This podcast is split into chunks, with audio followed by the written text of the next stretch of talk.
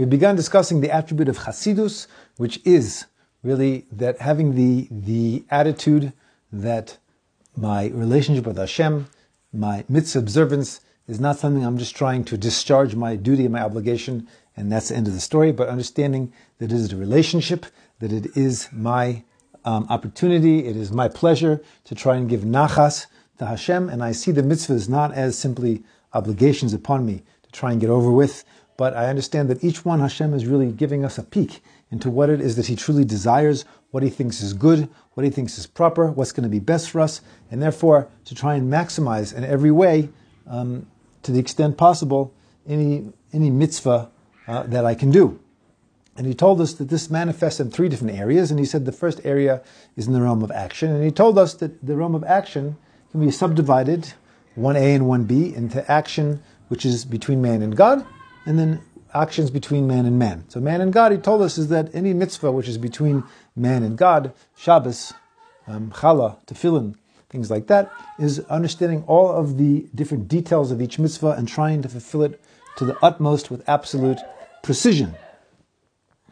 So this is the second aspect in the realm of action is the mitzvahs governing interpersonal relationships, bein adam lechavero, it is called, between man and man, between human being and another. And the idea is that your approach when you interact with other human beings can either be, what can you do for me? Um, you know, how can I use others to further my goals or satisfy my will? It says, but really, if you want to be a chassid, if you want to be someone who is living beyond the letter of the law, trying to be righteous, trying to be close to Hashem, says that just like Hashem is all Hashem wants is to give and bestow good upon others, so I should want to do the same thing. Is that recognizing the greatness of giving and that um, a person should always try to find ways that he can give to others and to certainly avoid harming them in any way, whether you're talking about physically, emotionally, financially, um, psychologically, in any way, shape, or form. So he says that could include, for example, that a person should try to help any person in any way that they can in order to um, lighten their burden from upon them. You know, everybody is carrying a burden. Everybody has troubles. Everybody has issues. Everyone has something that they're dealing with. Um, whether you know exactly what it is or isn't, people have financial problems. People have trouble, marriage problems. People have problems with their kids. People have problems if they're ill. Okay, whatever the case may be, is if you can help someone in some way and, and help lighten their burden for them, then your attitude should be, well, let me do it. Fantastic.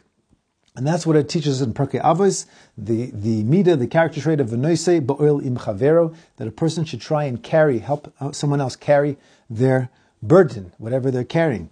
Okay, and if certainly there is some sort of damage which is heading for someone, um, and whether it be um, physical or any other way, and you can in some way prevent the damage or to remove that which is which is harming them, then certainly you should put in any effort that you can in order to do so. So understanding that my attitude is to try and help people, not to try and get them to, to do for me, but what can I do for you whenever I interact with someone?